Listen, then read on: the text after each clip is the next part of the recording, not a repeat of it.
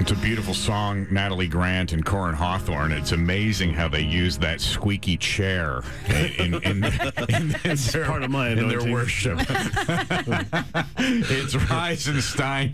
It's Victory 91.5. And, and just an incredible, you know, Leanne, Leanne and I were prepping for this over the weekend. I said, I'm I'm coming in and I'm got my notebook and I got my Bible and I'm going to be focused on this. But you gave us a little bonus.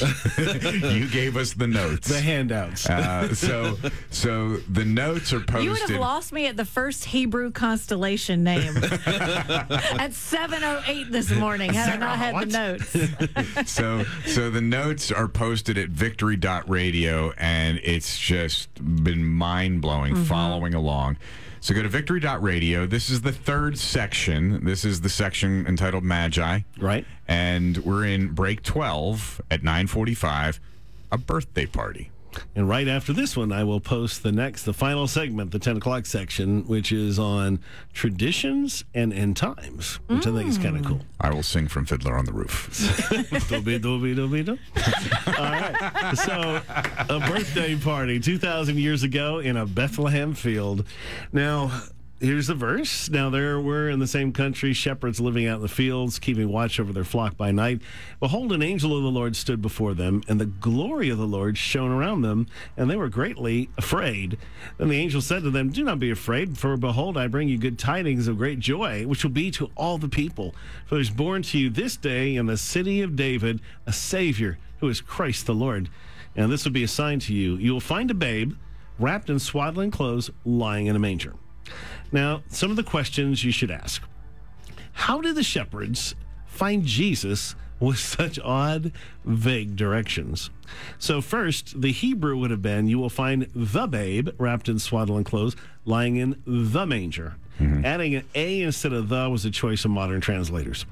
The shepherds of Bethlehem were in charge of raising sheep for the temple sacrifices. Every lamb born there made its way to Jerusalem to be sacrificed. These shepherds knew that the Messiah would be born in Bethlehem. They didn't have to travel. Where in Bethlehem? Well, just northeast of the shepherds' fields are the ruins of ancient Bethlehem Ephrata, near a place called Migdal Adar, near the tomb of Rachel. Here's what Micah says And you, O tower of the flock, which in Hebrew is Migdal Adar, O you, O tower of the flock, the stronghold of the daughter of Zion, unto you shall it come, even the first dominion. The kingdom shall come to the daughter of Jerusalem. That means simply a king would be born at Migdal Adar to a girl from the line of David. Mm. Hmm. At the, I know it just it's a little mind blowing, but it gets worse. At the base, I mean, that's pretty clear. you would think, yeah.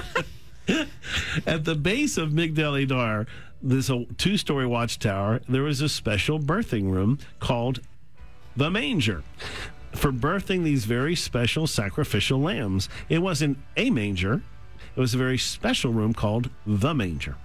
The shepherds were trained as children what was required for each sheep to be worthy of sacrifice. So during lambing season, the sheep were brought to the watchtower from the fields.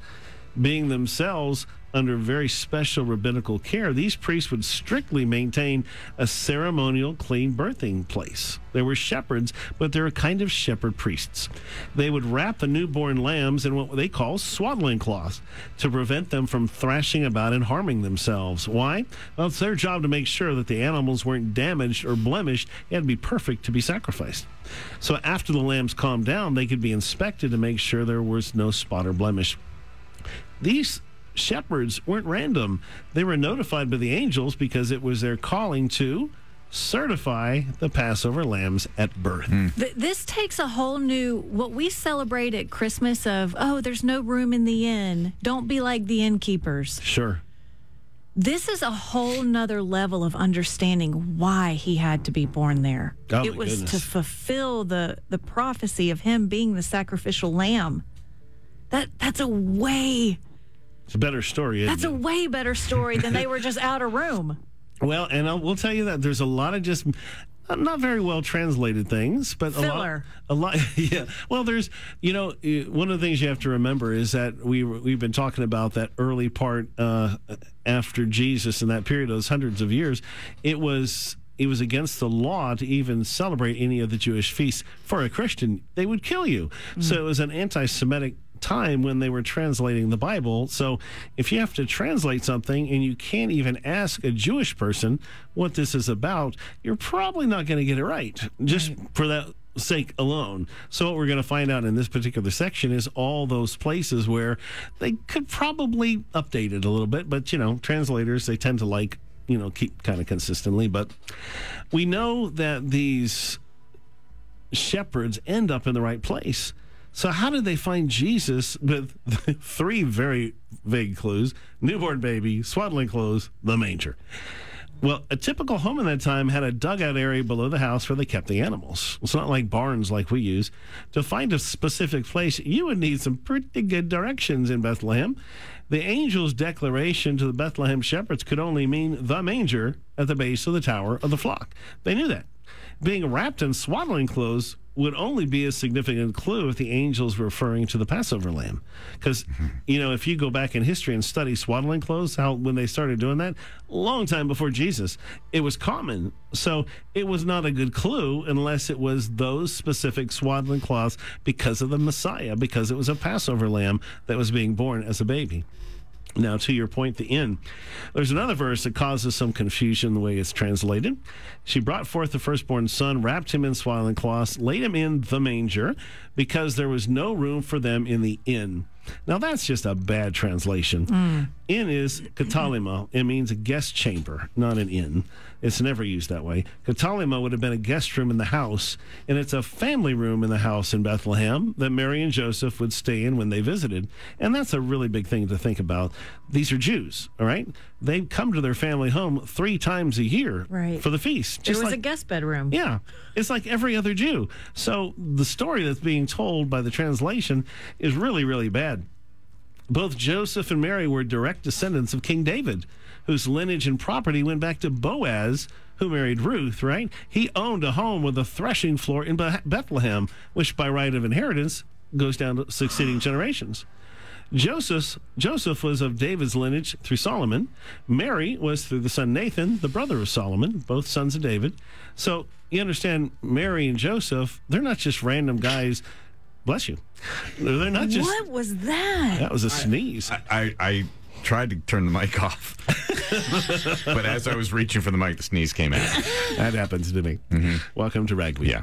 So these guys, Mary and Joseph, this is royalty. This is not some random people coming to town. So again, that's the story. Of this, but if you're if you don't like the Jews of that time and you're translating, your story comes a little bit different. Now the next part, uh, called unclean or unclean, but not unwanted. Is there a good reason a pregnant Jewish woman couldn't stay in their family home during a high feast day? Well, according to the Torah, when a woman had an issue of blood for any reason, like pregnancy, she was ritually unclean for that time and for seven days after. She had to live separately so as to not defile the people in the household by her presence. It's in Leviticus 15. So, no room actually means something very different in our minds. We're thinking they can't find a place to stay. They had plenty of places to stay, but it's they would make it unclean. The mm. Jews are very family oriented still. Right. They all live together. You go to Israel, they don't have houses like we do. They're clustered together. right? Grandparents, grandkids, everybody together. So the story translated that way would be offensive anywhere, but especially to the Jews. Would her family, who loved her, send her to give birth in a filthy stable of animals? I mean, as a Southerner, you wouldn't do that. I mean, surely. I mean, we have enough logic in our heads to go, that's just a really bad telling of the story. Now, and first and foremost, though, you have to go with what the Bible says. Prophecies about the Messiah tell us he'd be revealed from Migdal Adar. We we don't know the exact circumstances of how and why they end up there when the guest room option wouldn't work, but obviously it was very close. But it certainly wasn't filthy, and the midwives, these shepherd priests, were very experienced. So there's a lot more to the story. The bottom line is we don't know all the story, no way to know all the story, but the one that the translation is telling us, you know, they, they can't find room, they're in this and that. Mm-hmm. That's just just bad translation. Mm. really powerful. And again, just making our trip to Israel come alive. Yeah. You know, thinking about the remember when we we saw the stone manger Yes, on very top much. of Armageddon. Yeah. And it's actually the, it is a stone cutout in, in the manger at Migdal Mm-hmm. Edar. That's exactly what that is, where they lay two lambs in cutout in little cutoff areas. Wow. Continuing in the next hour with the final part of today's teaching, And I'm going to post it up right now before we start in the 10 o'clock hour. and it's called Uh, well, it's dealing with traditions and end times because remember, Rosh Hashanah is when first you got a lot of very cool traditions, but also the end times, the tribulation, or the next 10 days, not right this year, but someday, these 10 mm-hmm. days will be the tribulation, the seven year tribulation. We're going to stay with you for another hour as Ray Haynes continues. Go to victory.radio. Click on blog to read all of these notes and to follow along with the action. North Georgia gets a